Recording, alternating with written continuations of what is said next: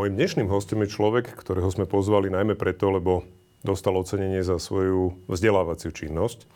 Ale samozrejme je to vedec, venuje sa e, biológii, venuje sa genetike a je to teda laureát SS Science Award 2022 v kategórii Vynimočná osobnosť vysokoškolského vzdelávania. Pán Lubomír Tomáška, vítajte. Ďakujem za pozvanie. Som rád, že ste prišli. A začnem tak tradične, ako zvyknem. Ako ste sa dostali k vede? Čo vás k tomu priviedlo? Mm-hmm. Tak e, ono je to už vyše 50 rokov, takže do istej mery to bude fabulácia. Ale vidím to takto, že e, ja som nejak nemal problém v škole, e, ale predmety som mal rozdelené na také dve kategórie. Jedna kategória boli predmety, kde, ktoré ma až tak príliš nezaujímali, a to boli také, kde bola nejaká ideologická zložka tak povediac. No potom, a, a, a tak ďalej. Dokonca aj zemepis bol ideologizovaný. O, si pamätáte, že existovali politické atlasy, atlasy sveta. Áno, áno, áno. No ale potom e, boli prírodovedné predmety a tam m, toto nebolo. E, hoci paradoxne biológia bola ideologizovaná v Československu v 50. rokoch, ale keď som ja e, študoval, tak to už neplatilo. Uh-huh. A tam boli opäť dve kategórie. Boli tam matematika, e, fyzika, chémia. Tam som e, nemal problém, ale e, nemal som problém s tými konvenčnými riešeniami. Vždy keď sme niečo preberali, tak som nemal problém pochopiť to riešenie, mm-hmm. ktoré mi bolo ponúkané, ale nikdy som neprišiel s niečím novým, niečím kreatívnym. Nikdy som sa nevedel spýtať nejakú nadštandardnú otázku. A pritom som mal šikovných spolužiakov, šikovné spolužiačky, ktoré dokázali na teste vyprodukovať riešenie, ktoré nebolo očakávané. Mm-hmm. Toto sa mne nedarilo. Jedinou takou výnimkou bola biológia, e, kde sa mi zdá, že som sa dokázal pýtať otázky, ktoré nekonvenčné boli a nedostával som na ne ako od, Čiže dostávali odpovede. ste učiteľov do úzkých, he? Dostával som učiteľov do úzkých a zároveň sa mi zdalo, že teda v tej oblasti e, by som sa vedel, vedel nejako nájsť. A ešte z biológie zvlášť ma zaujali predmety, kde sa práve logika, matematika v tom konvenčnom slova zmysle dali uplatniť a to bola genetika, lebo klasická genetika je vlastne založená na mm-hmm. matematickej logike. To je to, čo v podstate si vždy pri Mendelovi ukazujeme, tú kombinatoriku tých jednotlivých Áno. hrachových, či už kvetov, alebo teda zrne. Áno, presne tak. Hm. Mendel, Mendel vlastne ťažil z toho, že e, sa snažil spraviť skúšku z fyziky. Mm-hmm. Dostal veľmi dobré vzdelanie od Dopplera vo Viedni mm-hmm. a tie techniky potom použil na analýzu svojich experimentov. Toho Dopplera, podľa ktorého je pomenovaný Dopplerový jav, hej? Tohoto istého Dopplera. Áno, mhm, jasné. Čiže biológia vás nasmerovala vlastne na vysokú školu, ale vy ste potom aj boli niekde v zahraničí. No, e, to má vlastne medzistupeň tú vysokú školu, mm-hmm. vtedy sa, e, vtedy bol len jeden stupeň štúdia, teda keď odliadnem od doktorandského. A my sme študovali program, ktorý sa volá genetika a molekulárna biológia. Mm-hmm. To dnes nie je. Mm-hmm. Bolo nás 13 v ročníku čo bolo ohromne dôležité, lebo každý z nás sme interaktívne a individuálne diskutovali s učiteľmi, čo mm. dnes pri 200 študentoch nie je možné. Jasné. No a náš ročník mal e, tutorku, ktorý sa volá ročníková vedúca, e, pani docentku Vlastu Kovačovú. A ona vlastne v priebehu prvých týždňov si nás nejako, e, nejak to prelustrovala, ale tým dobrým slovom zaradila. zaradila. Mm-hmm No a mňa ešte s jedným spolužiakom poslala e, do laboratória aj manžela Ladislava Kováča, ktorý bol vtedy na Akadémii vied e, v Ivanke pri Dunaji. Takže ja som sa vlastne ako prvák v zimnom semestri dostal do laboratória človeka, ktorý bol rešpektovanou vedeckou osobnosťou. A mm. tam sa vlastne začal taký ten môj príbeh, e, ktorý dnes ešte pokračuje, pretože ja som skončil štúdium v 89. roku e, v júli. Mm-hmm. Išiel som na vojnu a z vojny som sa vrátil v 90. roku po novembri 89. áno. No a e, pred novembrom, uh, hoci som mal tú možnosť, tak som na škole nechcel zostať. Mm-hmm. A zostal som v tej Ivánke. Kovač sa po novembri stal ministrom školstva. Áno. Presunul sa do, na fakultu a môj bývalý vedúci katedry z genetiky, e, Daniel Vlček, mi zopakoval ponuku, keď som sa vrátil z vojny, aby som, aby som prišiel na fakultu. A vtedy teda ten hlavný mm. dôvod e, tej mojej rezistencie opadol. Prišiel som na fakultu, no a Kovač vzhľadom svojim stykom ešte zo 60. rokov mne a jednému kolegovi vybavil pobyt na Cornellovej univerzite v Spojených štátoch. Takže ja som vlastne ako čerstvý absolvent, keď odliadneme ten rok vojny, sa dostal do veľmi dobrého, svetovo uznávaného laboratória. Aká to bola skúsenosť? Tu ma práve zaujíma, že teda z toho v zásade ešte socialistického školstva ten posud niekde na špičkovú vlastne školu alebo pracovisko? No, do istej miery som mal predprípravu eh, aj počas tých socialistických rokov, lebo ten ústav v Ivanke, eh, on fungoval takým autonómnym spôsobom a prebiehali tam rôzne diskusie, ktoré na škole neboli až také štandardné. No ale pravda, že naplno som to potom zažil eh, v tej Amerike. Skutočne tá atmosféra na škole bola úplne neporovnateľná. Niečo, čo som si myslel, že sa nám podarí preniesť, ako keby transplantovať e, do nášho mm. vysokého školstva po návrate, však pravda, že nebol som jediný, ktorý mal tú príležitosť študovať mm. v zahraničí. Um, proste diskusie, ktoré boli naplnené odbornými otázkami, ktoré boli naplnené kritikou, ale dobre mienenou, mm. bez toho, že by sa tí, ktorí sú kritizovaní, urážali, brali to skôr ako výzvu. No proste niečo, čo dnes by sme považovali za úplne normálne.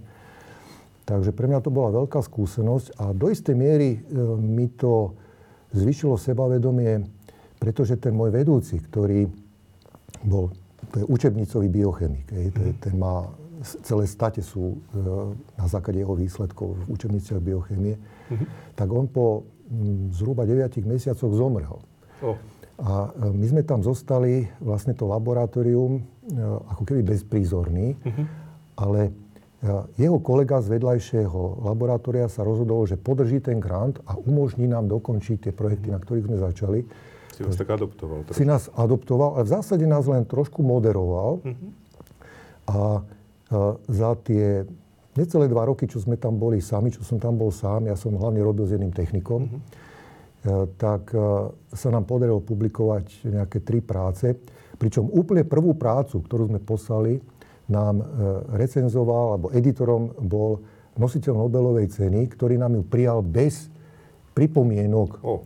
To som si myslel, že je teda úplný štandard, ale myslím si, že sa mi to v živote už potom nestalo. Mm-hmm. Každopádne, ale to bola taká skúsenosť, že e, som schopný robiť niečo, čo považujú aj autority za relatívne zaujímavé a mm-hmm. z hľadiska toho môjho ďalšieho Eh, fungovania to bolo dôležité, lebo áno, získal som isté, isté sebavedomie, ktoré mm. som predtým nemal. Mm. A čoho sa týkala tá O čom bola tá práca, keď už teda o tom hovoríme? Áno. E, to bola práca, v ktorej som potom teda nepokračoval, ale mm. vlastne sa týkala e, jednej vlastnosti nádorových buniek, bolo to mm. na mhm. cicavčích bunkách. A tá vlastnosť spočívala v tom, že e, tie nádorové bunky prestali byť schopné odpovedať na jeden signál, ktorý normálne interpretujú zdravé bunky. Mm-hmm. Stali sa vlastne od toho signálu nezávisle a nebolo celkom jasné, aký je molekulárny mechanizmus tej rezistencie normálnej signálu, že na to nereagujú. Mm-hmm. A my sme e, popísali uh, jeden spôsob, ako to tieto konkrétne mm-hmm. typy nádorových buniek robia a myslím si, že je stále ako relatívne uh-huh. relevantný. Uh-huh. Takže to tomuto sa týkalo. Jasné.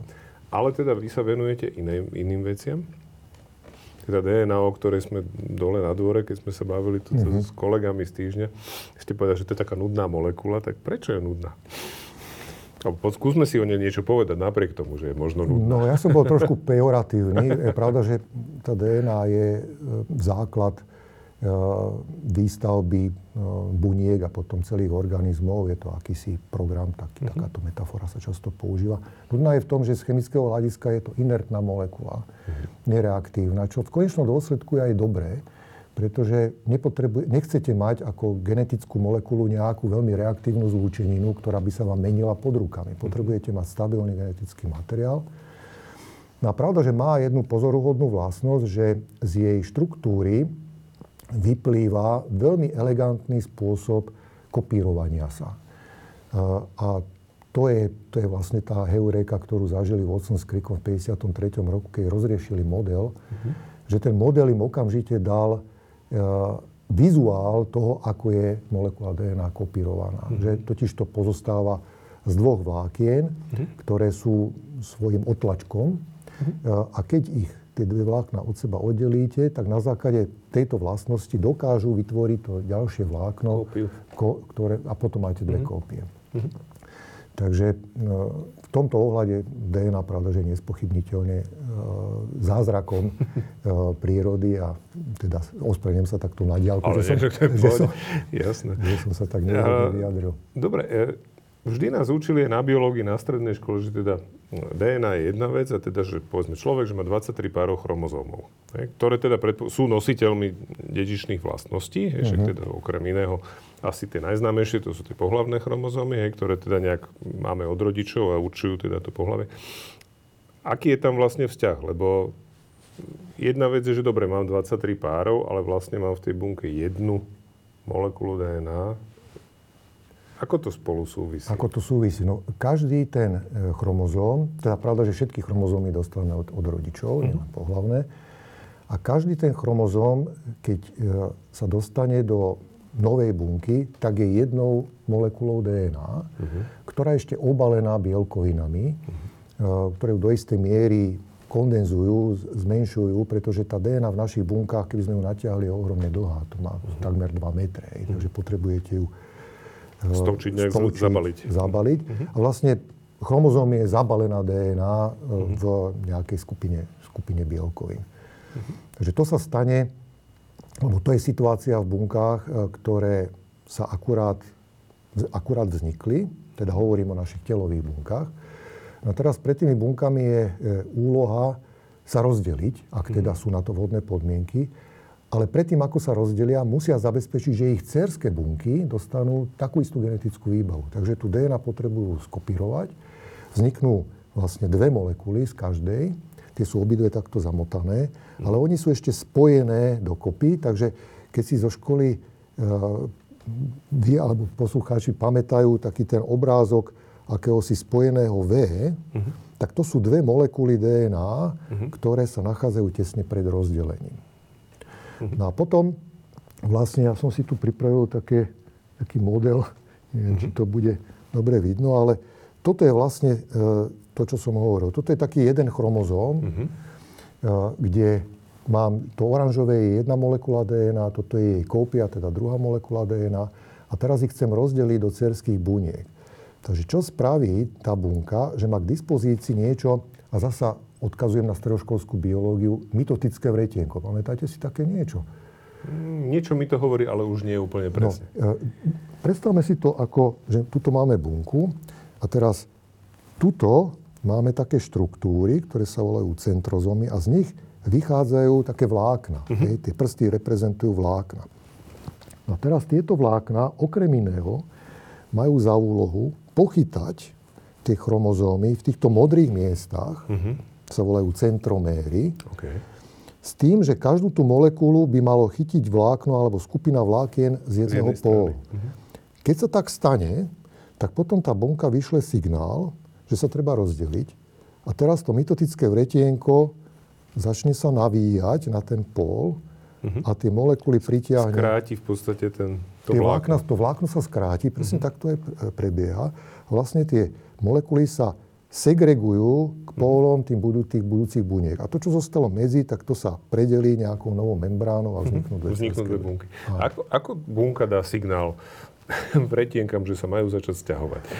To je, to je e, veľmi dobrá otázka a je o tom celá kapitola e, v e, učebnici bunkovej biológie. Mm-hmm. Stručná odpoveď je, že nie celkom sa to vie, ale je zaujímavé, že povahou toho signálu je možno to, že tá bunka ako keby naťahovala každý ten chromozóm k pólom a testuje, že či má napojenú vždycky len tú jednu molekulu. Mm-hmm. Teraz potrebuje to skontrolovať všetkých tých 46 chromozómov, lebo, lebo tá bunka má vlastne 46 chromozómov. A teraz, že akým spôsobom vie, že sa to stalo, no. ja som počul takú peknú metaforu na to, že predstavte si dvoch slepých ľudí, e, to sú tie centrozómy, ktoré, ktorí majú za úlohu z koša plného ponožiek vyťahnuť vždycky z každého páru ponožiek len jednu. jednu. Mhm. A tá idea je taká, že tie ponožky spojíte nejakou niťkou, mhm. teraz jeden chytí jednu ponožku a čaká, kým ten druhý chytí druhú ponožku a to chvíľku sa o ňu... Tlak, pocíti, ťah. Pocíti ťah. Uh-huh. Že vlastne ten signál do istej miery je mechanický a je dôležité, aby sa to stalo vo všetkých 46 prípadoch. Uh-huh. Tá bunka vie, že keď jeden z tých ľudí ťahá obidve ponožky, uh-huh. že to je zlé, uh-huh. ten, to jedno vlákno zruší, tú, tú väzbu zruší a pokúsia sa znova. A, okay. a robia to e, v jednej časti toho, toho bunkového delenia, e, označuje sa ako mitóza, to bunkové delenie, Robia to dovtedy, kým proste... Kým sa nepodarí všetky. Všetky, áno. Ako keby ste mali 46 rúk uh-huh. a chcete, aby 46 rúk zápis, zápasilo so 46 rukami. A vtedy uh, sa niečo stane v oblasti tých e, centromer, týchto fialových vecí. Uh-huh. Uprostred. Zrejme je tam nejaká bielkovina, ktorá je schopná testovať. To, a, aha, to aj ťah. držať a zároveň aj merať ten, ten ťah. Uh-huh. No a vyšle nejaký chemický signál, povaha ktorého sa nie celkom pozná. A potom tá, e, tie, tie chromozómy, respektíve tie nítky, sa, sa rozpletú a uh-huh. môže dôjsť, dôjsť tej segregácii. Uh-huh. Zaujímavé. Takže to je také pomerne, pomerne náročný systém, že tá bunka sa namaká, kým, kým sa jej podarí. To... Ako, ako no. sa jej to darí? Je to, je to také, že väčšinou sa to podarí, alebo je tam veľa tých pokusov, kým sa to naozaj pochytá všetko? Alebo je, je, záleží to od typu buniek, alebo jak to je? No, e, to, ktorú, ktorý, e, ktoré vlákno chytí, ktorú tú centroméru, je záležitosť náhody. Áno, ako stochastická. Mm-hmm. Ale v konečnom dôsledku e, bunkám sa darí pochytať tie chromozómy správne vo väčšine prípadov. Mm-hmm. Po, po sérii pokusov a omylov. Mm-hmm. A je to, chvala Bohu, tak, pretože mm-hmm. potom tie somatické bunky dostávajú správnu sadu genetickej informácie, mm-hmm. alebo tých chromozómov o svojich matiek. A stáva sa aj, že sa to nepodarí a napriek tomu sa tá bunka rozdeli? Áno, to, to sa stáva a v tom prípade, pravda, že tá cerská bunka buď zdedí dve kópie tej, tej mhm. molekuly, alebo nedostane žiadnu. A, a čo sa potom stane s tou bunkou? Existujú také záložné mechanizmy kontroly, že takéto bunky, pokiaľ sú zdravé, dokážu rozpoznať, že je nejaký problém a dokážu vstúpiť do stavu, ktorý sa označuje ako programovaná bunková smrť. Takže Aha. spáchajú vlastne... Normálne fyzicky... samozničenie, hej? Samozničenie, áno. Keď, je, keď tá bunka je zdravá, tak takéto chyby prebiehajú, však máme nakoniec miliardy buniek mm-hmm. v mhm. našich telách a často sa stáva, že niečomu takému to. Tá bunka to vie, vie odhadnúť. Čiže ona si prečíta svoj vlastný materiál geneticky a zistí, že hm, Myslím si, že takto, takto, takto skôr nie, ale e, ja si to predstavujem tak, že e, na to, aby tá bunka fungovala správne, tak pravda, že na tých jednotlivých molekulách sa nachádzajú gény, ktoré kódujú nejaké bielkoviny uh-huh. a normálna bunka vie, že má nejakú, nejakú, nejakú vyváženú sadu tých bielkovín. Uh-huh. Keď zrazu dostane dve kopie tej DNA, uh-huh. tak ten balans sa, sa naruší a toto tá bunka vlastne vyhodnocuje. Čiže aj chemická nerovnováha v rámci bunky to môže Zjednodušene by sa to tak dalo povedať, že, že je to vlastne, ono to, sa tomu hovorí, že proteostáza. Bielkoviny sú proteíny, uh-huh. to znamená, že e, tak ako máme homeostázu, tak existuje proteostáza. Bunka kontroluje, či má správne vybalansované proteínové vybavenie uh-huh. a keď nemá, tak dokáže spustiť takéto záchranné mechanizmy, aj tak drastické, ktoré ale v konečnom dôsledku... To... Nás chránia vlastne. Nás chránia, áno. A povedali ste, že ak je bunka zdravá, čo to znamená? Že teda existuje aj chorá bunka, ktorá to nerozozná, alebo... Ako náhle to bunka nerozozná, to môže byť dôsledku nejakej mutácie, alebo to môže byť proste zasa, sú to chemické reakcie, tie nie sú 100% mhm. presné. Jasne. Tak potom sa môže spustiť e, kaskadovitá reakcia, pretože ako náhle tá bunka zdedí dva chromozómy, tak pri ďalšom delení, respektíve dve molekuly, tak tieto dve molekuly sa opäť skopírujú a mhm. namiesto dvoch molekúl tá bunka má štyri a už vystavuje problémom tie svoje céry. Takže to už je potom taká reťazová reakcia, ktorá vedie k stavu, ktorý sa označuje ako genomová nestabilita uh-huh. a tá často sprevádza e, onkologické ochorenia. Uh-huh. Stále existuje možnosť, že v nejakej ďalšej generácii sa spustí program buď tejto programy bunkovej smrti, alebo tzv. senescencie, to, že tá bunka ako keby zostarla. Aha. Vystúpi z bunkového cyklu, prestane sa deliť, ešte je živá, uh-huh. ale už nepredstavuje, dajme tomu aspoň onkologické riziko. riziko. Uh-huh ale každopádne toto býva eh, niekedy akousi vstupnou bránou k onkologickému problému. Mm-hmm. Dokáže to aj imunitný systém rozoznať takéto bunky? Je to náš imunitný... Lebo to je pomerne ako drobná vec. Mm-hmm. Aspoň ja to tak vnímam, že to je pomerne drobná vec v rámci tej bunky, možno najmä v tej prvej generácii, že je náš imunitný systém vôbec schopný niečo, lebo sú to naše vlastné bunky. Alebo alebo je, to, je to skôr naozaj pre ten náš, že to pod mierou citlivosti toho imunitného systému nášho? Keď dôjde k e, nejakej genetickej mutácii alebo nejakú disbalansu, ktorý sa prejaví na povrchu mm-hmm. buniek, tak pravda, že povrch buniek je viditeľný pre náš imunitný systém a ten je adaptovaný na to, na čo, normál, čo normálne vidí. Keď tam vidí niečo abnormálne, tak to zlikviduje. Veľa benigných, e, respektíve onkologických ochorení je zachrániteľných imunitným systémom v veľmi skorých štádiách, práve kvôli tomu, čo mm-hmm. hovoríte. Že sa proste zmenia povrchové vlastnosti buniek, e, stanú sa viditeľnými pre bunky imunitného systému alebo pre, pre mm-hmm. protilátky a dochádza k tomu, že makrofágy treba tú bunku zlikvidujú. Mm-hmm. Jasné. Vy sa venujete z toho, čo som si tak trošku čítal, aj teda ochranným mechanizmom DNA, ktoré nesúvisia asi úplne len s tým bunkovým delením, ale, alebo? E, oni súvisia aj s bunkovým delením. My sa teda venujeme jednej konkrétnej e, štruktúre na chromozómoch a tá je úplne na konci. E, a tam tiež mám pripravené niečo, také historické, dúfam, že tomu nebudem venovať príliš veľa času, ale predstavme si, že, že máme takúto molekulu DNA, ktorú zdedí nejaká bunka. A teraz si predstavme, že... A teraz e, idem do tej histórie. E, predstavme si ženu, ktorá sa volala Barbara McClintockov a študovala, ako sa chromozómy správajú u kukurice pri delení v 40. rokoch minulého storočia. Vtedy ešte nevedeli ľudia, že DNA je to, Áno, to hlavnou molekulou, ale vedelo sa, že na chromozómoch sú gény. Vedelo sa, že tie chromozómy sa kopírujú. Takže ona mala nejaké indície. No a ona si všimla následovnú vec, že keď sa z času na čas takáto DNA zlomí, a to som si priniesol také pomôcku, pomôcku DNA, čiže nožnice. Čiže nožnice. Takže mám teraz zlomenú DNA. Áno. a dajme tomu, že sa to stalo tesne potom, jak sa tá bunka rozdelila. Mm-hmm. Tak takáto DNA sa skopíruje. Ja som si tu pripojil takú kopiu. Mm-hmm. Ale teraz sa stane to, že zrazu tieto dva konce bunka silou mocou sa snaží opraviť uh-huh.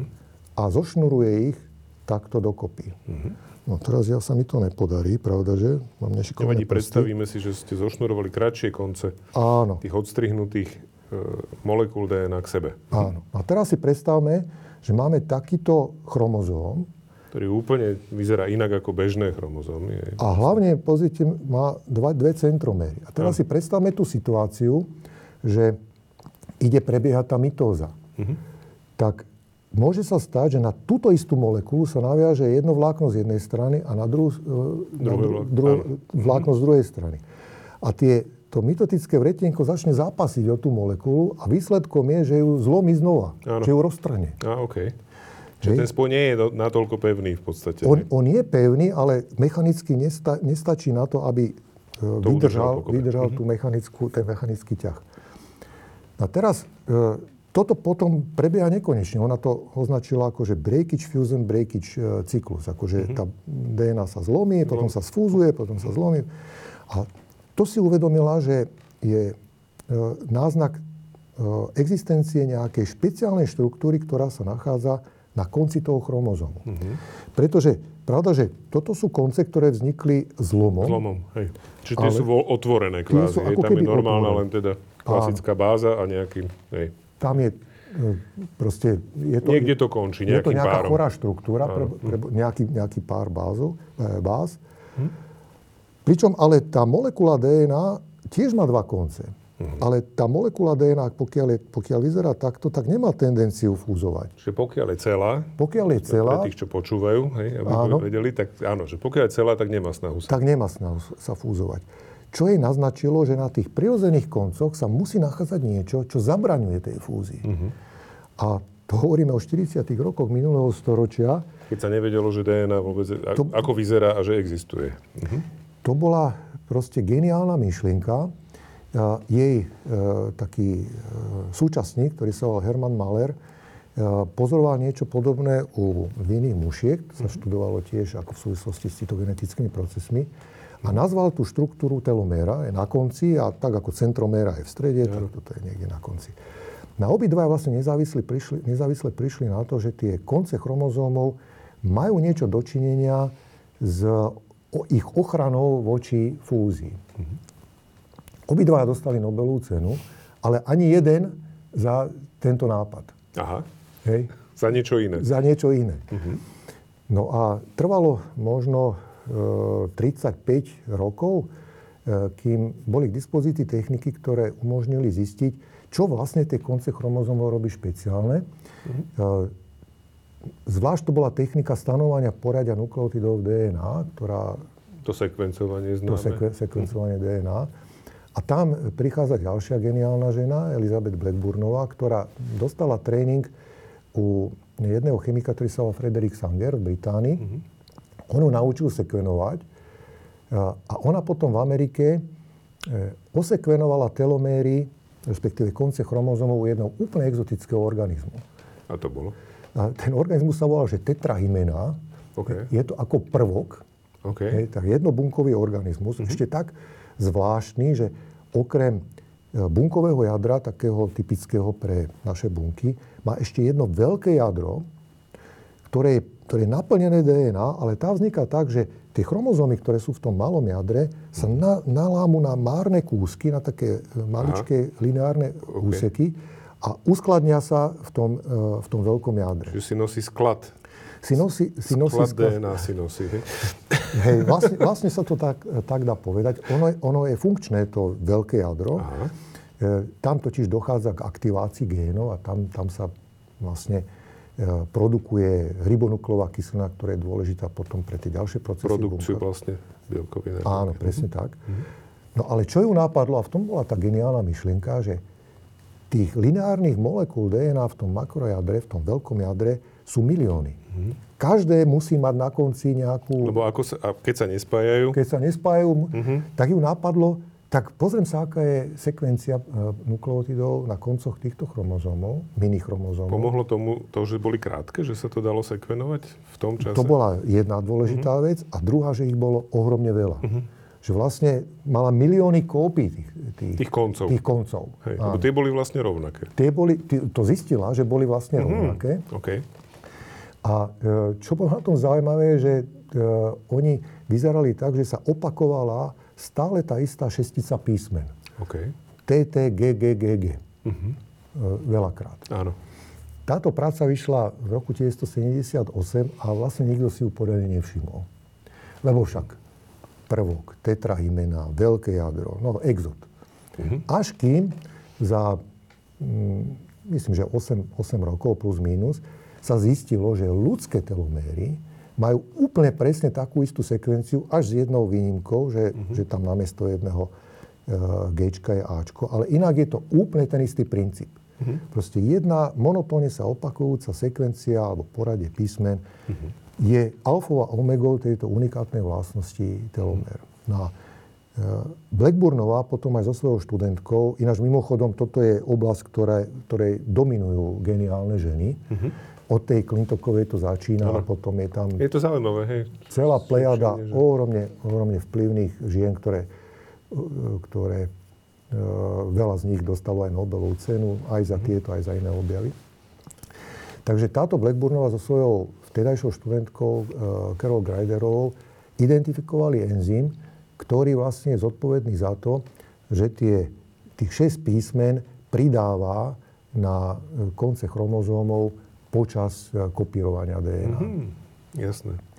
A vlastne tým vyriešili e, jeden taký zásadný problém, že totižto e, v 70. rokoch si dvaja ľudia, jeden Rus, volal sa Olovníkov, a potom ten náš známy Watson, uvedomili, že keby neexistoval nejaký špeciálny mechanizmus udržiavania koncov alebo kopírovania koncov, tak ten konvenčný mechanizmus, ktorý je používaný na všetky ostatné časti mm. DNA, je nepoužiteľný. No keď chcem zabrániť tomu, aby sa to spájalo a niečo, tak... To je, to je jedna vec, čo mm-hmm. potrebujete, ale potom potrebujete ešte aj tú, tú repetitívnu sekvenciu, tú opakujúcu sa sekvenciu nakopírovať. Mm-hmm. A na to tá konvenčná mašinéria nestačí. To mm-hmm. nevie z dôvodov, ktoré nie sú podstatné. Okay. A ten Rus dokonca prišiel tiež s takou vizionárskou myšlienkou, že možno, že tento mechanizmus funguje v našich zárodočných bunkách, ten mysteriózny vtedy, ale potom sa vypne a potom tie chromozómy sa postupne skracujú mm-hmm. a spôsobia, že tá bunka sa dostane do problémov, lebo už sa jej skrátia tie konce natoľko, že si s tým nevie poradiť. A vtedy vstúpi do toho programu senescencie, o ktorom sme hovorili, čo je ináč typické e, pre treba, ľudské bunky po niekoľkých generáciách. Mm-hmm. Takže on postuloval, že toto môže byť jeden z molekulárnych nástrojov starnutia buniek, takéto skracovanie chromozómov. Mm-hmm. Ale pravda, že zároveň on aj mnohí ďalší indikovali, že musí existovať niečo, čo to je schopné kopírovať, nejaký, nejaký nástroj. Lebo však sú bunky v tele, ktoré sa delia tak rýchlo, alebo tak často, že by sme umreli po pár týždňoch. Hej? Presne tak. E, zvlášť potrebujete taký nástroj v zárodočných bunkách. Chcete, aby vaše deti začali od nuly. Áno. E, kmeňové rastieme. bunky rastieme. Hej. E, kmeňové bunky potrebujete mať uh-huh. v dobrom stave. No a tieto dve ženy identifikovali práve ten nástroj, opäť u toho exotického organizmu. Uh-huh. A ukázalo sa, že je používaný aj na kopírovanie telomér v ľudských bunkách. Uh-huh. Jasné. A to je teda tá história. Čomu sa teda venujete v tomto vy? Bližšie? Áno. No, uh, ono sa ukázalo, že uh, ten mechanizmus síce je univerzálny, ale ne, neplatí vo všetkých situáciách. Uh-huh. Uh, a existujú akési záložné nástroje udržiavania telomer. Uh, ukázalo sa to napríklad vtedy, že uh, keď, keď ľudia špekulovali, že uh, inhibícia tohto enzymu by mohla viesť nejakým účinným antinádorovým uh-huh. terapeutikám. Čiže urychliť starnutie buniek v podstate? Ono totiž to nádorové bunky, veľa z nich si tento enzym reaktivuje. Hej. Aha existujú mechanizmy, ako sa to dá urobiť, takže mnohé nádory proste majú tento enzym, ktorý sa volá telomeráza aktívny uh-huh. a tým pádom si predlžujú ten život.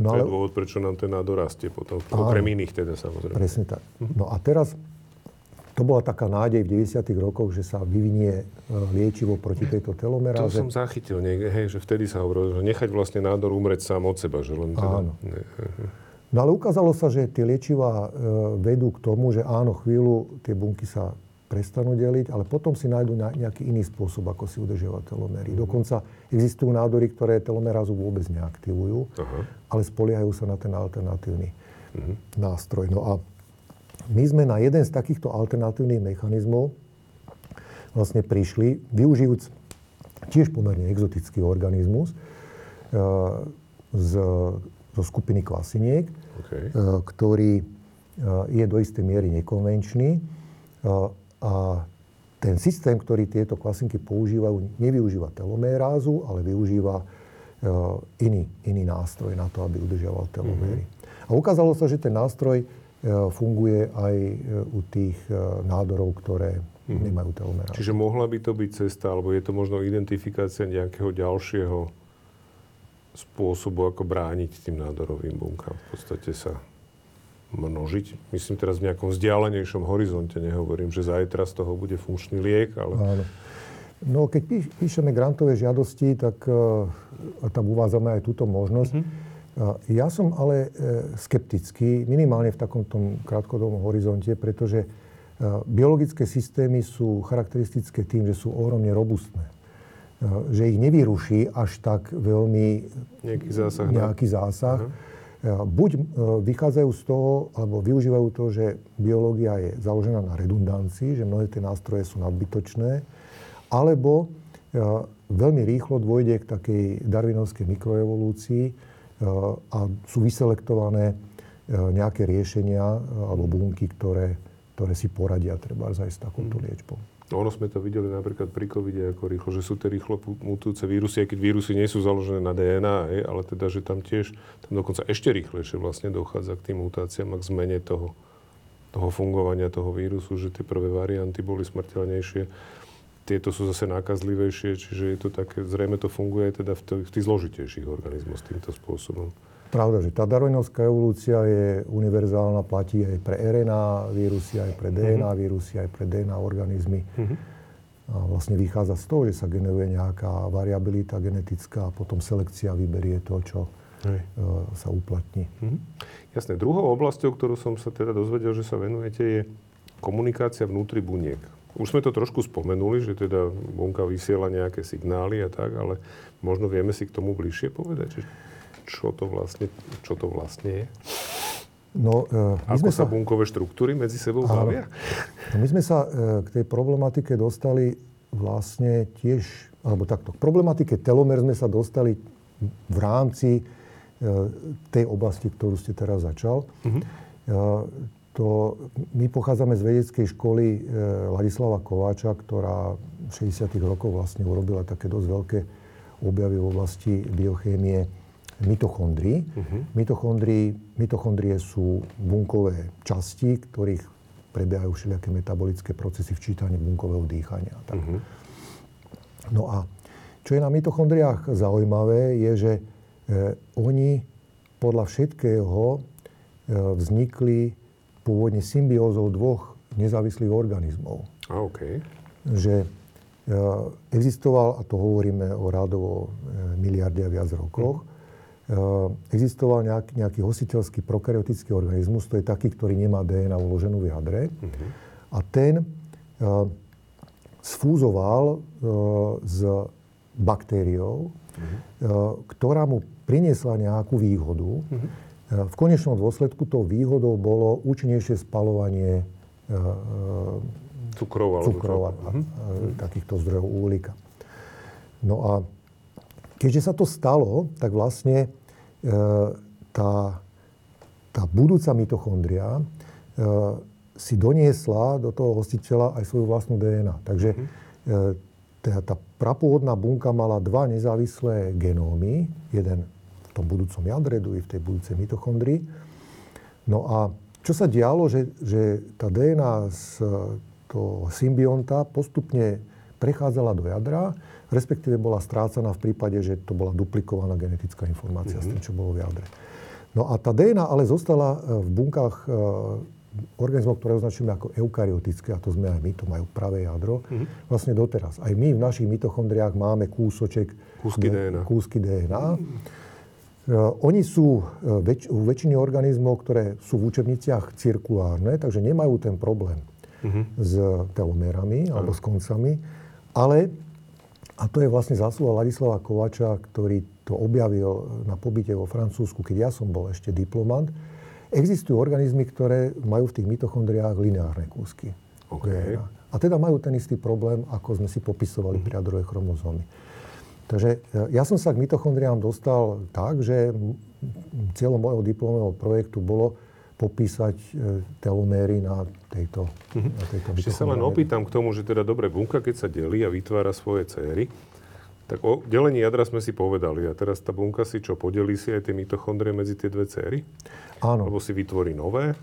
Uh, to, je, to je zaujímavé, že všetky mitochondrie, ktoré v súčasnosti máme na Zemi, pochádzajú z jednej jedinej symbiotickej udalosti, ktorá sa odohrala pred tými miliardami rokov. Okay.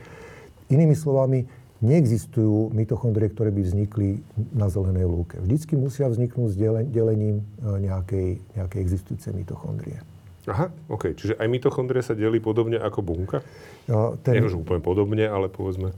Je to trošku jednoduchšie ako v prípade mm-hmm. segregácie chromozómov, pretože poprvé tých mitochondrií v rámci jednej bunky je pomerne veľa, aj keď niekto tvrdí, že je to skôr taká sieť. Mm-hmm. A potom tých kúskov DNA je niekoľko desiatok až niekoľko stoviek.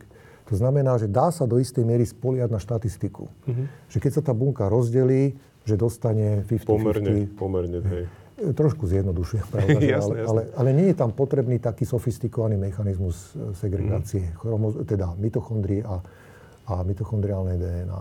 Ale vráťme sa k tým telomerom pri tej DNA v tých mitochondriách. Čiže zistili ste, že tam takisto je to je, to je ten objav, čo sme potom spravili aj s kolegom Jozefom Nosekom mm-hmm. neskôr. Ja pravda, že v diplome práci som na nič podstatné neprišiel.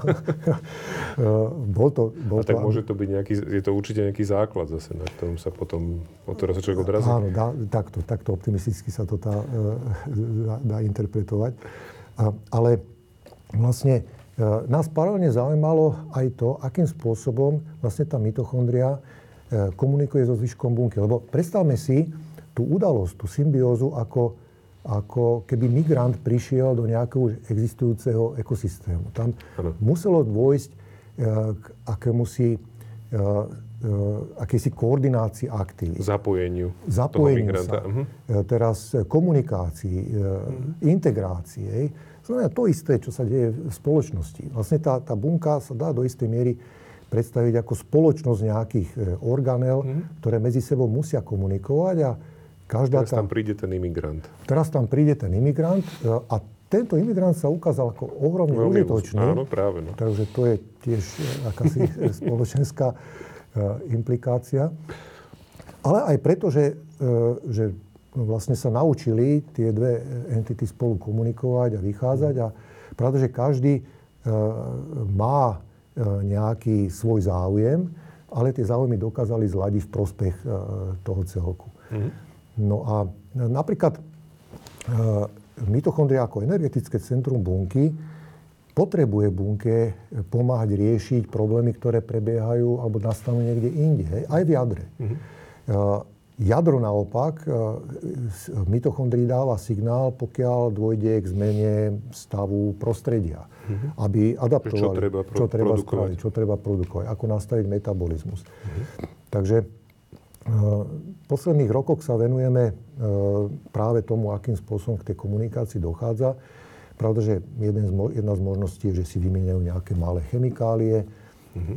ale ďalšia vec, ktorej, ktorá je už pomerne dobre popísaná, je, že e, existujú tam akýsi messengery proteínovej povahy, že tam mm-hmm. mitochondria vyšle nejaký proteínový signál do jadra, ten niečo v zmysle nejakej malej molekuly bielkovinovej? Mm, bielkoviny sú väčšie molekuly. Jasne. Ale, ale je to molekula, ktorá z nejakých dôvodov opustí mitochondriu a uh-huh. informuje tie, tie zvyšné uh-huh. časti uh, buniek. No a pravda, že tie, tie bielkoviny potrebujú vedieť, kedy majú povedať jadru alebo nejaké iné časti uh-huh. bunky. Uh, sú rôzne spôsoby, ako sa to môžu dozvedieť a jedna z možností je, že sú modifikované takými maličkými chemickými skupinami. Uh-huh. Hej. Ehm, čo ja viem, ľudia si možno vedia predstaviť metylovú skupinu ako CH, CH3. Hej. Možno niekto vie, ale predstavme si to možno nie, niečo ako kľúč? Niečo... Alebo nejaký znak, príznak? Nejaký, nejaký znak skôr. Hej. Uh-huh. S tým, že vlastne tá chemická skupina sa prilepí na nejakú, nejaký postranný reťazec tej bielkoviny a do istej miery ovplyvní to, ako tá bielkovina vyzerá. Mm-hmm. Zmení sa jej biochemická vlastnosť, zmení sa jej tendencia byť v nejakej lokalite, zmení sa jej afinita alebo Že tendencia... elektrický potenciál? E, na, na membráne sa môže to mhm. prejaviť mm. aj takto, alebo má e, tendenciu interagovať s nejakými inými partnermi v tej bunke a tak. Mm. Takže my sme napríklad teraz veľmi nedávno popísali na základe také metaanalýzy všetky možné modifikácie, ktoré postihujú proteíny v mitochondriách kvasiniek, no my mm-hmm. teda študujeme kvasinky ako modely mm-hmm. aj ľudských buniek, a zistili sme, že ich je zhruba 20 tisíc, 20 tisíc rôznych modifikácií. Pomerne dosť. Čo je, čo je pomerne veľa. Pričom však väčšina, o väčšine týchto modifikácií, o ich funkčnom význame sa, sa nevie. Mm-hmm. Takže aj v spolupráci s kolegami z Matfizu sme vyrobili takú databázu, ktorá, ktorá poskytuje zoznam týchto modifikácií a mm-hmm. teraz tá komunita môže študovať, e, aký vplyv napríklad v súvislosti s komunikáciou medzi mitochondriou a zvyškom bunky tá daná modifikácia. Mm-hmm. Čiže ďalším cieľom bude vlastne preložiť ten jazyk, keď to tak nazveme. Dá sa to nazvať ako, ako v podstate jazyk? Ja si myslím, že veľmi dobre uvažujete, pretože pravda, že máme nejaký genetický kód, ktorý, tak zjednodušenie, je reprezentovaný poradím nukleotidov v nukleových mm-hmm. kyselinách. Ale potom nad týmto kódom existujú iné typy kódov. Napríklad v každej našej, na každom type našich buniek je tá DNA pokrytá nejakými bielkovinami a tie tiež sú rôznym spôsobom modifikované. A niekto tvrdí, že toto je vlastne e, tiež akýsi kód, pretože tie modifikácie ovplyvňujú to, ktorá časť tej DNA bude aktívna mm-hmm. v tej danej bunke. V zmysle bude transkribovaná. Tvorby, tvorby nejakých bielkovín alebo iných štruktúr. V dôsledku mm-hmm. nejakých bielkovín. Mm-hmm. Takže je taký, e, taký paradox v biológii, že keď porovnáte počet génov, ktoré kódujú bielkoviny u človeka a u kvasiniek, uh-huh. tak kvasinky majú možno trikrát menej takýchto génov. Uh-huh. Pritom sú to jednobunkové organizmy. Ano. Ale tá zložitosť tzv. proteómu, to znamená, aké rôzne typy proteínov tá bunka vytvára, je do veľkej miery determinovaná aj tým, ako sú oni postranlačne, respektíve ako sú oni modifikované týmito chemickými uh-huh. skupinami. Keď máte jeden, jednu bielkovinu s, jedny, s jednou sekvenciou aminokyselín, ktorá môže mať ja viem, 20 rôznych modifikácií a to v rôznych kombináciách, mm-hmm. Tak dostávate zložitosť, ktorá, sa krásne vetví, ktorá, sa, ktorá sa rozvetví a potom môže zodpovedať aj za tú zložitosť na úrovni celého organizmu. Áno, Nás, tak. jasné. Super. Ja sa posuniem trošku ďalej, lebo prejdeme možno k tomu, za čo ste dostali tú cenu. Vy ste vysokoškolský učiteľ a keď sme sa bavili ešte pred reláciou, tak sme obidvaja spomínali Elena Oldu, ktorý teda má svoj podca- svoje dva podcasty a venuje sa intenzívne komunikácii, odkedy sa prestal venovať tak intenzívne herectvu. Založil špeciálne centrum na univerzite v New Yorku, ktoré sa tomu venuje. Ja sa chcem opýtať, že čo je pre vás, jednak prvá otázka, možno vrátim sa trochu náspäť. Spomeniete si možno okrem teda Ladislava Kovača, ktorého sme spomenuli na možno aj v rámci základnej a strednej školy na učiteľov, ktorí zanechali vo vás stopu? Takúže výraznú, že, že ovplyvnili to, že kam ste sa posunuli? No určite, e, určite e, boli ľudia, ktorí ma ovplyvnili rôznym spôsobom mm-hmm. ako učitelia. Napríklad tá spomínaná Vlasta Kováčová, teda zostáva to zatiaľ v rodine. Je to v rodine, ale, nevadí. Ale tam napríklad, hovoríme o roku 1985, hej, takže to je koniec normalizácie, ale predsa len nie Ešte úplne, stále tuhý socializmus tuhý v zásade. socializmus. No a ja si z tej doby pamätám, aká nás ona brávala na semináre na Ondrejský cintorín genetikov. Uh-huh. A tam sme chodili od hrobu k hrobu a rozprávali sme sa o tých ľuďoch, čo sú tam pochovaní o legionároch. My sme boli nedozdelená generácia. Legie československé v diepise vtedy neexistovali. Áno, áno, jasné. Hej. A brávala nás do mladosti na, na Felliniho filmy. Uh-huh. Pre mňa to bola vlastne taká druhá stredná škola. A veľmi som oceňoval, že, že robila e, takéto aktivity, ktoré vlastne nemali s tým odborným vzdelaním nič spoločné, alebo veľmi, veľmi nepriamo, Hej. Eh, ale dotvárala nás ako, ako osobnosti. Takže uh-huh. to, bol, to bola jedna vec. Potom, eh, pravda, že boli eh, Vladimír Ferak, eh, veľmi častý host aj eh, pod lampou. Proste ten vošiel do miestnosti a všetko stíchlo a boli sme schopní 80-90 minút ho počúvať, hotať. Bol vždycky perfektne pripravený, ale zároveň aj osobnosť, ktorá, ktorá uchvacovala. Takže áno, ja som si dokonca viedol e, taký denník, volajme to, kde som si zapisoval e, veci, ktoré sa mi páčili na učiteľoch, veci, ktoré sa mi nepáčili.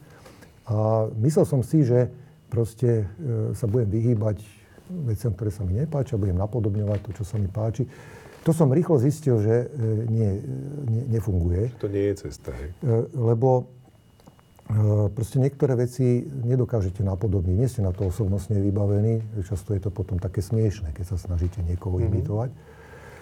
tak potom som si povedal, že áno, to, čo bude fungovať, to budem adaptovať, to, čo nebude. Ja budem proste experimentovať. Uh-huh.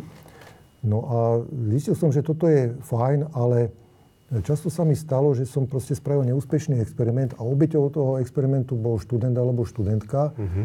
Ktorého som, dajme tomu, nesprávne ohodnotil alebo okomentoval alebo čo. Tak až na v úvozovkách staré kolena som si uvedomil, že e, vysokoškolský učiteľ trpí jedným defektom a to, že vlastne nemá didaktické vzdelanie. Áno. No, Vy ste odborník vo svojej oblasti, tam ste úplne doma. A predpokladá sa, že... Že to nejak dáte. Automaticky. No, mm-hmm. Budete učiť tak, ako ste boli zvyknutí, e, že vás učia, nejak to, nejak to. Však ide o tú odbornosť. Mm-hmm. No ale to takto nefunguje a aj mladým kolegom hovorím, že je dôležité uh, si nájsť E, niekoho, kto vám dá základy v didaktike, aby ste sa e, zbytočným chybám a experimentom, ktoré dopadnú zle a poškodíte tým niekoho iného, aby ste sa im vyhli. A vám sa darilo potom teda nielen tou metódou pokusov a omylov, ale našli ste si tiež niekoho, kto vám pomohol s tým? No. Alebo to bolo skôr samo štúdiom a, a hľadaním ciest vlastne, vlastnej cesty? V konečnom dôsledku dá sa povedať, že to bola kombinácia všetkých týchto troch e, prístupov. E, už keď som bol starší, tak som vedel, že čo si môžem dovoliť, mm-hmm. na čo mám, na čo nemám. E, a konfrontoval som to s tým, čo odporúčali ľudia, ktorí sú na to odborníci. Mm-hmm.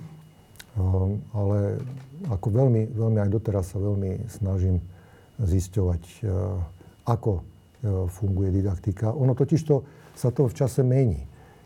Tí študenti prichádzajú inak, neviem, že pripravení, ale tá majú inú životnú skúsenosť. Majú asi, úplne že? inú životnú skúsenosť, mm. iné zručnosti.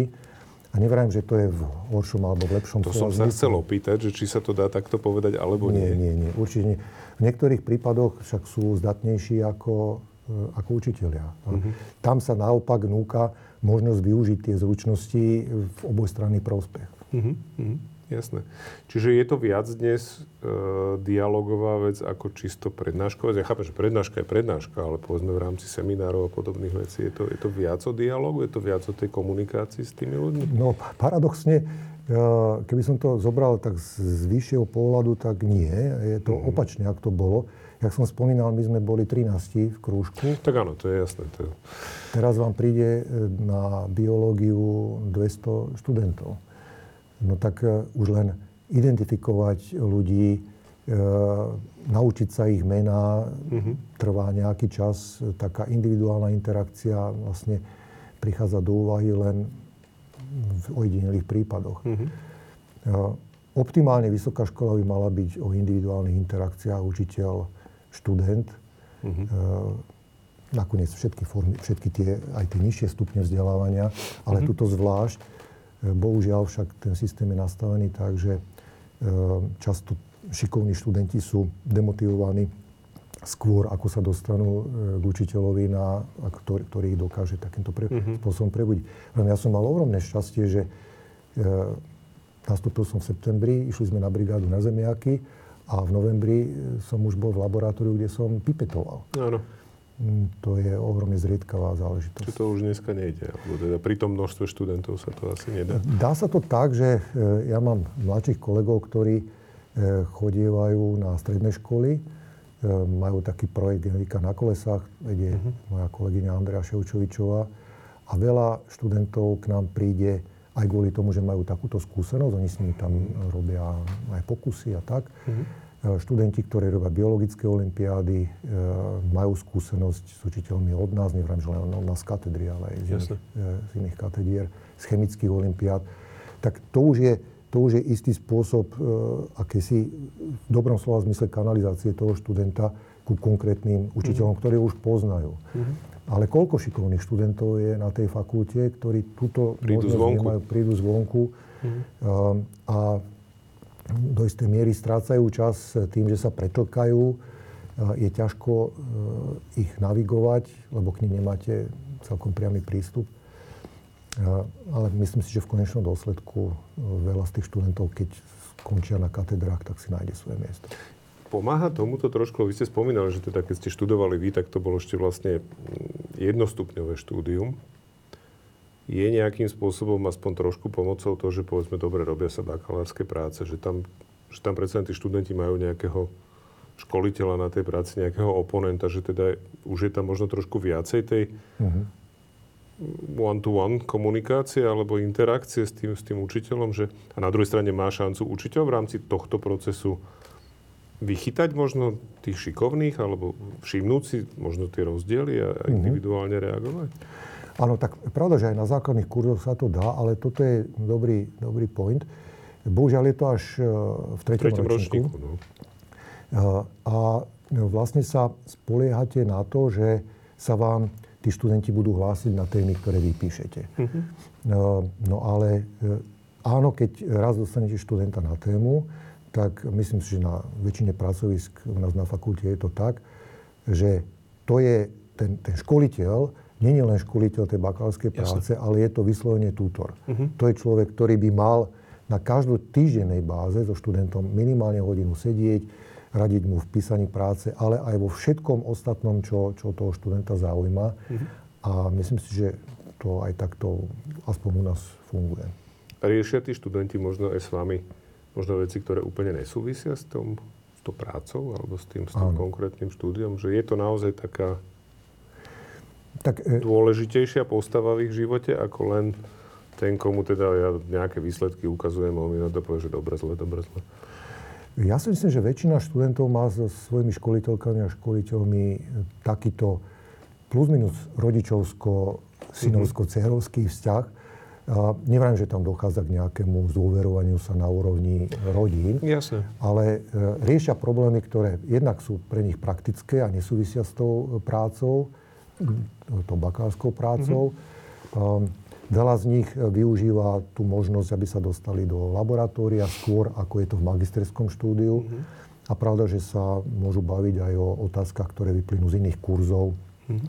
Ten školiteľ môže byť aj mediátorom E, riešenia nejakého, nejakého problému, ktorý ten študent má uh-huh. s niekým iným. Takže myslím, že áno, toto je, e, ten školiteľ plní funkciu tútora. Bohužiaľ, je to teda s istým opozdením. No, to je, to je škoda určite. A možno na záver k tejto téme len taká otázka, že máte nejaké, nejaký trik, ako možno zaujať pozornosť študentov v rámci prednášok? Že získať si takú tú prvotný, prvotný záujem? Alebo už máte tu povesť, že, že na Tomášku sa ide, lebo to je super? Nie, nemám, nemám určite takú povesť. Lebo teda, čo počúvam kolegov aj z týždňa, tak keď ste dostali tú cenu, tak všetci, že jasné, jasné, že to je úplne super, že to je úplne že správne a zaslúžené, takže neviem, že, či to tak nie je náhodou. No, ja si myslím, že uh, ne, nemám taký trik a, a keď uh, mám už pocit, že mám, tak zistím, že budúci rok nefunguje do veľkej e, miery závisí aj od tej skupiny e, ľudí, tých študentov, ktorých máte na tom danom kurze. E, didaktici hovoria, že veľmi závisí, ako ten kurz bude prebiehať od prvých desiatich minút. Tak, áno, preto sa pýtam na ten začiatok. Že... Hej, hej. No, nemám nejaký trik. Každopádne pred každou prednáškou mám e, vymyslený začiatok a koniec, presne, to je, to je veľmi dôležité. Mm-hmm. Potrebujete vedieť, ako začať, aby ste práve získali pozornosť. A potom bojujete tých 80 minút, aby ste tú pozornosť nejakým spôsobom udržali. A potom potrebujete uh, ukončiť to tak, aby študenti odchádzali z tej miestnosti s pocitom, že to nebol úplne stratený čas. Hej. A toto je ako psychologická záležitosť. Mm-hmm však aj hudobné skupiny končia nejakým veľkým hitom. Áno. Aby, e, aby bol ten efekt na konci taký, aby bol, že wow. a ľudia Áno. odchádzajú a tak sme, si, super. Tak, tak, sme si, tak sme si zaspievali. Uh-huh. Nerozprávam vtipy, lebo si jednak nepamätám ani, ani neviem. Ale vždycky si nájdem niečo, čo si myslím, že by mohlo zaujať. Ale je to opäť takéto experimentovanie. Uh-huh. Čo som sa naučil, za roky, že často nie je problém e, tých študentov zaujať na začiatku tej prednášky alebo seminára, ale práve udržať pozornosť tých 80 minút, lebo však vieme aj z vlastnej skúsenosti, že tá pozornosť... Prvá 3 čtvrte hodina je v pohode a potom to...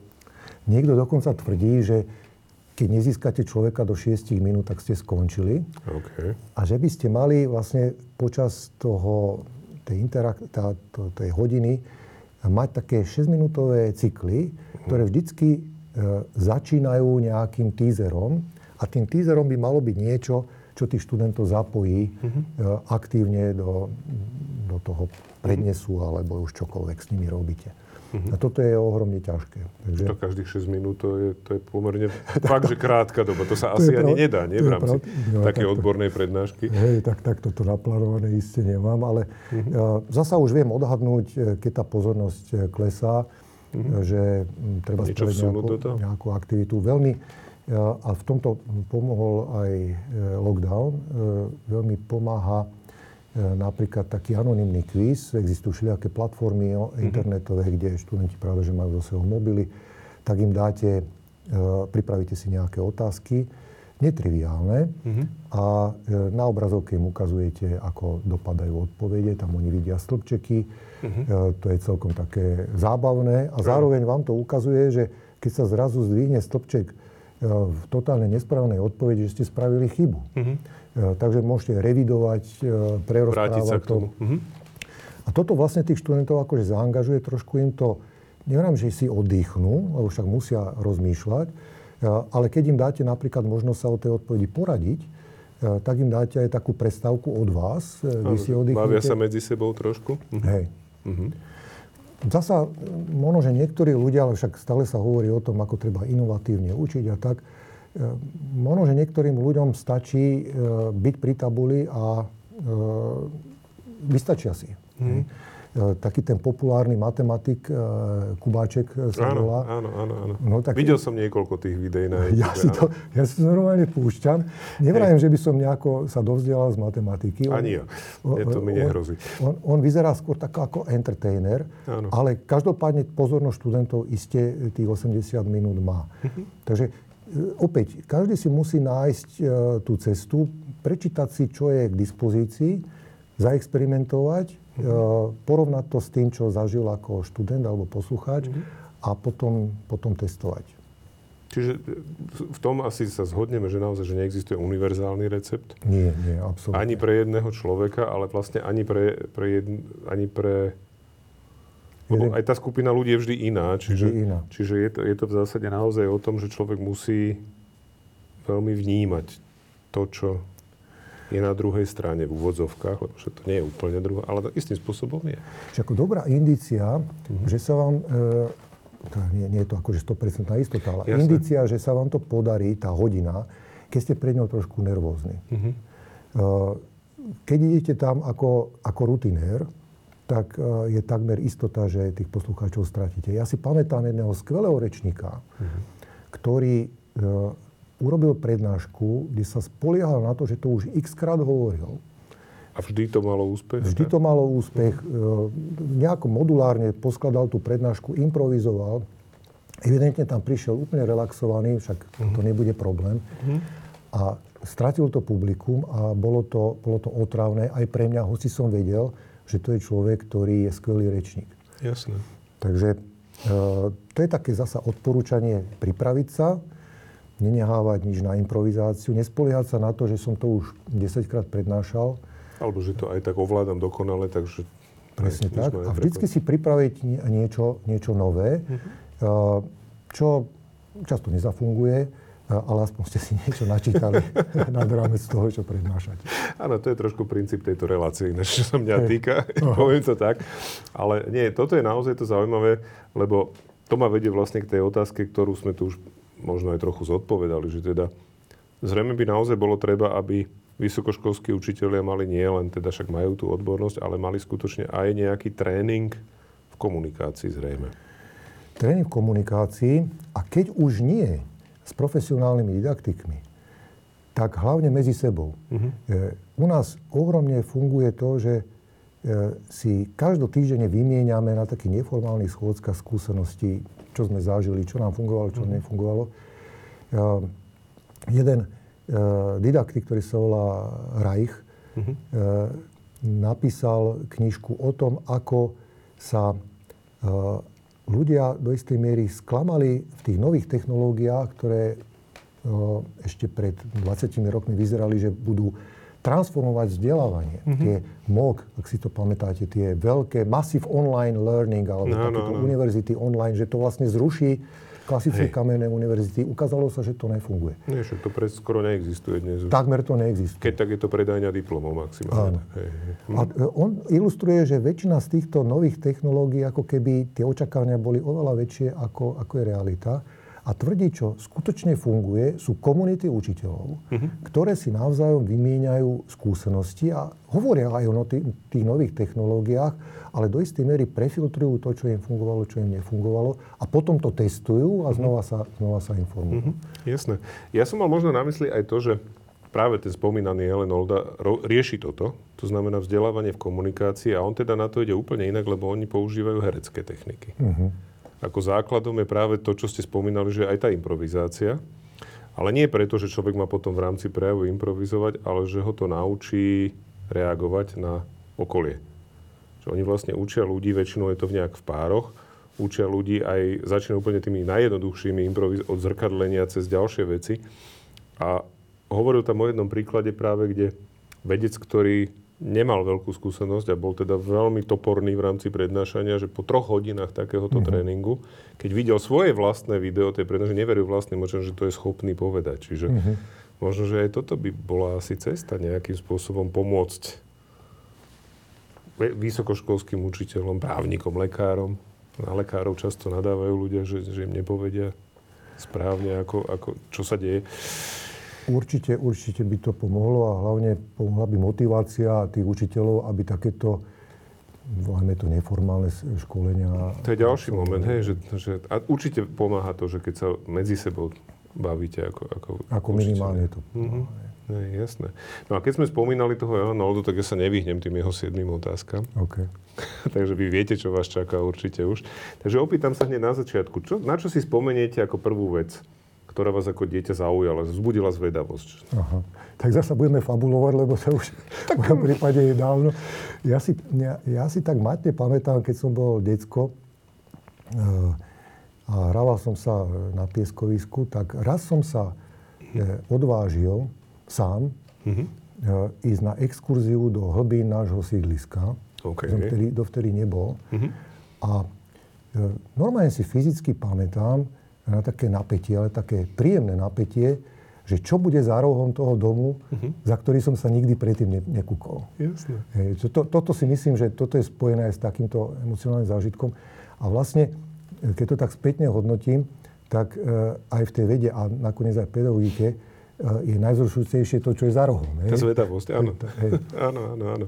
To tuším raz, ja som presne hovoril, že na vede je najdôležitejšie to, že keď zistíme nejakú odpoveď, tak tá vedie k ďalším otázkam. Áno. Že tie otázky, že vlastne veda hľadá tie otázky vedieť sa pýtať ďalej. Že to ani nie je o tých odpovediach, ale o tom, že... A tie otázky sú za tým pomyselným rohom, takže... Áno, treba najprv nájsť ten roh áno. a potom za ním zistíme tie... Hej, jasné. A to je veľmi zaujímavé inak, že, že takáto objaviteľská odvaha. No, ono, taká odvaha to nebola, ale no, tak... bol som, mal som strach, hej, ja to Áno. si pamätám, ale taký príjemný strach. Hej, hej, jasné. Uh, ktorá kniha vám zmenila život, ak sa dá povedať o jednej knihe, že vám zmenila život? No tak e, ja som ako knihomol, takže... No, ja tiež preto hovorím, že ak sa to vôbec dá povedať. Hej. No v jednotnom čísle by som možno fatalisticky povedal, že každá. Lebo, okay. lebo že, že keď, keď, potom, je to, potom ste čítali správne knihy. No, e, ja to myslím skôr tak, že keď e, začnete čítať a teda venujete tomu čas, tak nerobíte niečo iné a tým pádom ten váš život môže trošku meandrovať iným spôsobom. No ale mm-hmm. aby som to nejako... E, jednu knihu by som nepovedal, možno, že na takých príkladoch mm-hmm. knižiek, a keby sme to zacieli na slovenskú literatúru, tak trebárs Pamätám si, že na odporúčanie spolužiačky, oveľa ščítanejšie, ak som mm-hmm. bol ja, e, na, na začiatku vysokej školy, som vlastne prečítal Mitanu a Pišťanka. Mm-hmm. A pre mňa vlastne tie knihy znamenali taký nesmelý vstup do modernej slovenskej literatúry. Mm-hmm. Potom príklad treba z rozhovorov Jana Štrasera s Buzášim a so Štrbkom. Tieto dve mm-hmm. konkrétne knižky. Mm-hmm. Ja som teda agnostik, čo sa týka básnikov, ale mm-hmm. zasa mi to otvorilo dvere slovenskej poézii. Mm-hmm. Jedna možno najkrajších kníh 90. rokov podľa môjho názoru je kniha rozhovorov e, uličného s, Vargo, s Marianom Vargom. Mm-hmm. A tam mi zasa otvorila e, cestu k Bartokovi. Okay. Dokonca e, Vladimirovi Godárovi. Mm-hmm. E, takže... Už sme skoro na mojom ihrisku. Už ste skoro tam. No, takže e, do istej miery vlastne knihy dokážu takto človeka nasmerovať. Ja bohužiaľ som typ, ktorý si nepamätám nejaké state z tých kníh. Mne, ja to mám rovnako. Máte to rovnako. No a ja som, ale, a to je možno kniha, ktorá mi v tomto zmenila život, to je kniha esejí jedného významného slovenského psychiatra, ktorý sa volá Ivan Žucha. Uh-huh. A on v tej eseji povedal, že e, dobrá kniha nemusí vo vás zanechať nejakú vedomosť, ale unikátny pocit. E, takže takto ja, takto ja klasifikujem knihy. Dobré knihy vo mne zanechajú nejaký... nejaký Zmenia človeku vnímanie Áno. okolia. Hej, hej. keď povie niekto názov nejakej dobrej knihy, tak vo mne to evokuje nejaký, nejaký pocit. unikátny pocit. Áno, áno, áno. Ináč tomu úplne dobre rozumiem, lebo ja to mám veľmi podobne. Ja si tiež, okrem zo pár kníh, ktoré som čítal, že x krát, tak tam si občas niečo zapamätám, ale inak, inak si to nepamätám. Mm-hmm. Áno, hej, je to. A s tým v súvislosti ma napadne hneď ďalšia otázka, že máte pocit, že práve, lebo nepovedali ste jedinú vedeckú knihu, že práve tá čítanie práve nevedeckých kníh vám pomáha v tom vzdelávaní iných ľudí? Spomenuli ste tu teda pani Kováčovú a teda tiež úplne mimo odborovú v podstate aktivitu. Je toto niečo, čo človeku pomôže? Tak je pravda, že ja čítam aj populárnu vedeckú literatúru, keď odliadnem od odbornej literatúry. Áno. A tam je tiež plno zaujímavých spisovateľov. Dokonca e, ja som ho už raz pri si spomenul. Peter Sikora napísal jednu z najlepších mm-hmm. popularizačných kníh ešte v 80 mhm. rokoch. Neviem, neviem, jak sa volala. Mm-hmm.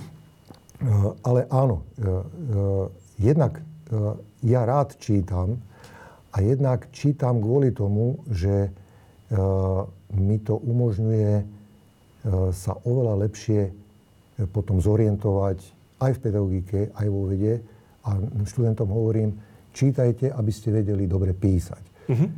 Pravda, že teraz sa to trošku mení, lebo za vás to napíše nejaká umelá inteligencia. Dnes som, pardon, že skočím do reči, dnes som čítal, presne zachytil niekde na Twitteri článok, kde urobili pokus, kde nechali takto študentom, že dobre, tak vám napíše nejakú esej. Uh-huh. A potom ich nechali urobiť fact-checking na tých esejach a zistili, že vyše 50% tvrdení v tých esejach bolo nesprávnych. Že síce tá umelá inteligencia to veľmi presvedčivo napíše, uh-huh. ale že tí študenti boli šokovaní tým, ako často klame, podvádza a vymýšľa si. Uh-huh. Úplne nezmysly.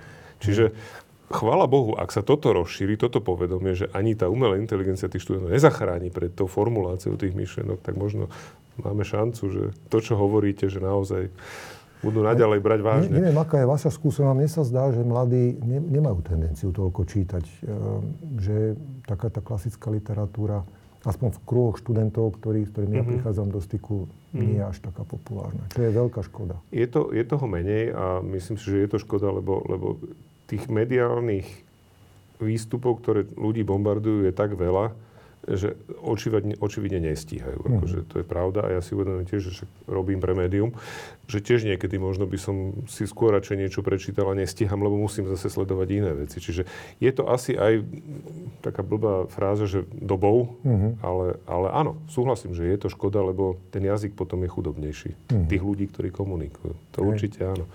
Dobre, poďme ďalej. Spomenul som tie nesprávne fakty. Ako niekomu vysvetlíte, že narába s nesprávnymi faktami? No najprv sa dohodneme na tom, že neexistujú nesprávne fakty. Lebo okay. fa- fakt buď je, alebo nie je. Hej, že neexistuje nesprávny fakt. Nesprávny fakt je vlastne, e, volajme to výmysel. Áno. Keď sa na tomto dohodneme a, a nedospieme k dohode na, o tom, že čo považujeme za fakt, tak vlastne tá diskusia skončí. Mm-hmm. A myslím si, že najväčší počet nedorozumení vzniká na tom, že na faktoch sa dohodnú ľudia, ale na ich interpretácii sa okay. nedohodnú. No a tam Potom e, prichádza na rad nejaká argumentácia a tam sa potrebujeme znova dohodnúť, že tie naše interpretácie, nech sú akékoľvek, vystavíme nejakému empirickému testu. Mm-hmm. Že keď ja hodím uh, 6 krát za sebou šestkou, tak jedna interpretácia je, že takto spadá do pravidel štatistiky, druhá, že tá, šest, šest, že tá kocka je zmanipulovaná. Áno. No tak správame. Experiment, milión, milión krát hoďme a uvidíme. Áno. Uh, pravda, že nie vždycky je toto k dispozícii, tak potom sa pozrime, aké experimentálne alebo empirické testy boli použité na testovanie danej interpretácie mm-hmm. niekým iným, koho Hej. považujem za autoritu. Mm-hmm. No a tam nastáva nedorozumenie zasa v tom, že do koho považuje za autoritu. Áno. Hej. Pokiaľ, pokiaľ to bude... A zdroje informácií. A zdroje informácií. Mm-hmm. A tam tiež môže nastať istý rozchod, pretože keď sa nedohodneme na tom, čo je, tá, čo je to autoritou, tak potom tá dohoda nemôže Čiže nastať. keď taká dohoda nenastane, tak v zásade nemáte ani snahu to nejak nie, no tak, rieši, lebo to nemá zmysel. Je? Záleží, záleží od toho, aká je to otázka, mm. o mhm. čo ide, s kým sa rozprávam. Niektorí ľudia veľmi často uh, hovoria, no ale to, to dá sedliacký rozum, to je mm-hmm. intuícia, že to mm-hmm. takto musí byť. Mm-hmm. Uh, a tá odpoveď na to je, že áno, tá intuícia je ohromne užitočný nástroj pre nás. Uh, mozog nám ponúka intuitívne riešenia, ale veľmi často sú nesprávne. Ja, ja mám jeden taký obľúbený príklad, čo hovorím aj študentom, keď mm. sa o tomto bavíme. E, neviem, či poznáte taký, že Monty Hall problém sa to volá. Niečo mi to hovorí, ale pripomeňme si. No to je, to je uh, predstavme si takúto situáciu, že ste súťažiaci uh, v hre, ja som moderátor mm. a ukážem vám tri zatvorené dvere. Už tuším, áno, poďme ďalej. A teraz poviem vám, za dvoma z tých dverí sú kozy, za jedným je auto vy ukážete na dvere, ja vám otvorím a dostanete to, čo bude za tými dverami. Uh-huh. Teraz vy ukážete na jedny dvere uh, a ja viem, čo je za tými dverami a za tými ďalšími dvomi. A ja ešte spravím jednu vsúvku. Uh-huh. Ja vám otvorím jedny z tých dvoch zvyšných dverí uh-huh. uh, a za nimi bude koza. A teraz vy máte takúto možnosť. Buď to necháte tak, Poviete Zostanem pri tých dverách, alebo pri, ich zmením. Alebo ich zmeníte. Uh-huh. A teraz, že ako by ste uvažovali? No a väčšina ľudí si povie, a ja by, ja by som to tiež tak povedal, uh-huh. Intuícia mi to hovorí, je to jedno. Ano. Je to 50 na 50. Tam je koza, tam je buď auto, alebo koza. Ale správna odpoveď je zmeň. Uh-huh. Dá sa na to prísť štatisticky, to ja pravda, že nedokážem, ano. ale dá sa na to prísť empiricky. Eh, tí, čo si to chcú pozrieť, tak eh, na, na YouTube nájdú empirické testy, kde mm-hmm. x krát zopakovali tento experiment, proste oplatí sa v tomto prípade zmeniť. zmeniť. Okay. Ale intuícia je veľmi ťažko presvedčiť. Dokonca matematikou bolo ťažko presvedčiť, že je to takto. Áno. Hej? Mm-hmm. Takže to je ukážka toho, že eh, môže mi zdravý sedliacký rozum alebo nejaká autorita, ktorá sa spolieha na zdravý sedliacký rozum, tvrdiť, že je to takto, mm-hmm. že tá interpretácia je takáto. Pokiaľ nemám rigorózny empirický test, mm-hmm. tak sa na to nemôžem spoliehať. Tak ono do toho asi vstupuje aj to, že naša intuícia vznikala v rámci evolúcie niekedy, keď sme boli možno lovci, zberači, možno ešte skôr, keď sme boli skôr lovení a zbieraní ako lovci a zberači. Hej. Čiže my sme zameraní na to, aby sme prežili, aby sme utekli pred čelmami, schovali sa, alebo prípadne teda zautočili, keď nám nič neostáva. Čiže asi je to trošku inde dnes, lebo sme ďalej spoločensky, ako sme evolučne. Presne však, ako hovoríte, je pravda, že pre mňa výhodnejšie si pomýliť leva s nejakým, s nejakým listím a utiecť a zbytočne e, neriskovať. Ne, neriskovať. No, je to chyba, ale nie je to fatálna chyba. He. Ale my si musíme uvedomiť to, čo ste povedali, že proste tá naša biologická výbava e, nie je na to, aby nám pomáhala riešiť komplexné spoločenské problémy, ktoré proste nemajú jednoduché riešenia, nemajú intuitívne riešenia. Hm. A vôbec ich pochopiť je niekedy veľmi zložité a musíme zapojiť tú, tú prednú, ten, ten frontálny kortex, tú prednú časť mozgu. Presne tak, ne? Jasné. Dobre, poďme ďalej. Ako zastavíte e, nutkavého rečníka? tak e, tu by som e, odpovedal najprv vyhybavu a potom poviem nejaké praktické rady. Tá výbava odpoveď je takáto, že e, ja som učiteľ e, a teda mám na starosti aj nejaký malý kolektív a ja sa často dostanem do diskusie s niekým, kto možno hovorí viac, ako, ako by som si želal. Ale ja neviem, že či to nie je človek, ktorý e, sa potrebuje vyrozprávať z nejakej traumy, alebo človek, ktorý je vystresovaný a tá pointa príde len s istým opozdením. A ja som sa naučil byť v týchto situáciách relatívne trpezlivý. Mm-hmm. Takže myslím si, že je to neslušné a nesprávne E, silou, mocou e, nútiť toho človeka, ktorý možno má nejaký vážny problém, e, aby sa už mm-hmm. vykoktal a vypadol. Mm-hmm. Hej. Jasné. Toto, to, to nerobia. Ale pravda, že dostávam sa do situácie... V rámci spoločenských, spoločenských situácií, že niekto tak, odchytí niekde a teraz do vás začne áno, áno.